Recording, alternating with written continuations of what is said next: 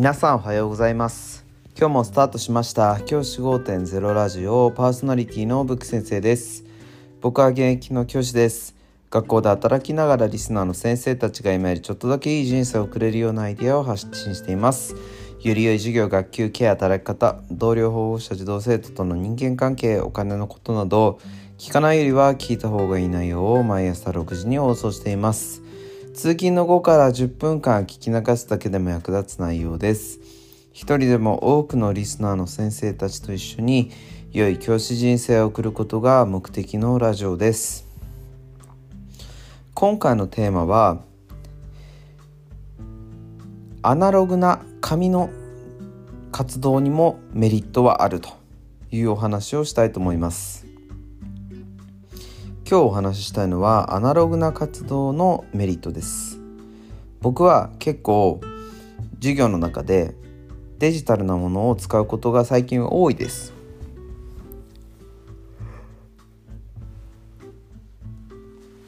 ギガ端末が入って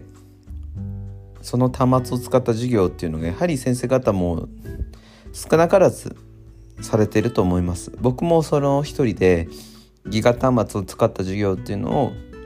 取り入れています。一方でアナログの方がいいな。要は紙で授業した方がいいなと思うことも多々あります。なので未だに紙を使った活動なんかも行わせています。その紙を使った活動どんなものがあるかっていうのを今日はお話ししたいと思います。その紙を使った活動のメリットですよね。まず僕が紙を使った活動で行われせてるのは書く活動です。僕は書くという作業。要は自分が学んだことをその最後にまとめたりとかあるいは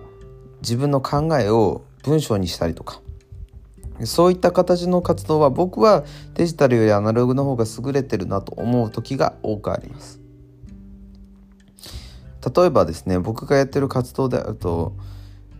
今考えてることを英文にしてみよう。みたいな活動なんかをやるんですよ。今考えてることを英文にしてみよう。そういう活動をするとデジタルだと全ての文字が同じフォントで同じ大きさで表現されたりしますよね。一方紙で書くと例えばその時の気分とかあとは自分がこう書こうと思う文章の何て言うんでしょうね気持ちとかその時の感情とかあとはこのことを一番伝えたいっていうメッセージ性とかそういったものに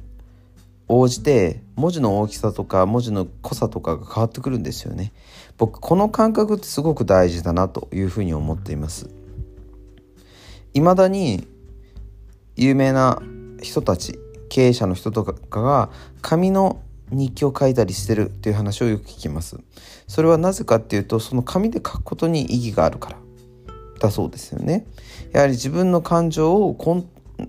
を素直に表現する時に文字を書くということがやはり大事な要素だということをよく聞きます。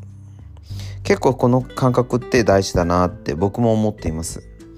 なので先生方にですねそういった活動をさす、うん、さるということもおすめしています。紙で書くっていう活動のメリットはそういうところにあると思っています。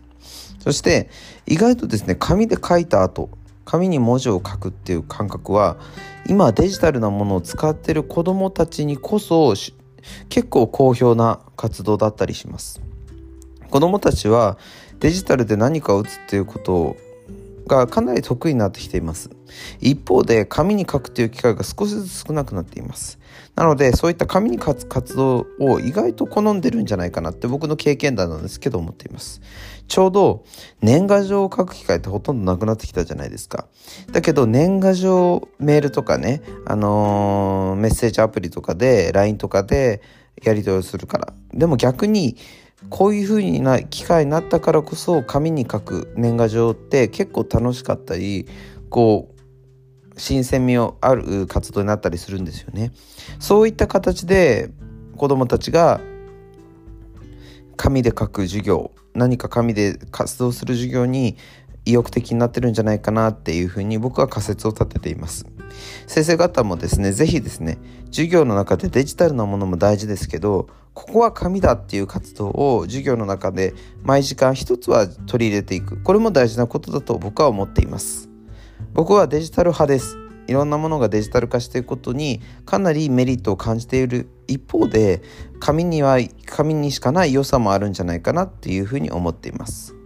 なのでデジタル7から8でアナログ紙が3から2ぐらいの割合でやっていってもいいんじゃないかななんていうふうに思っています。じゃあ今日はこの辺で起立で着席。さよならまた明日。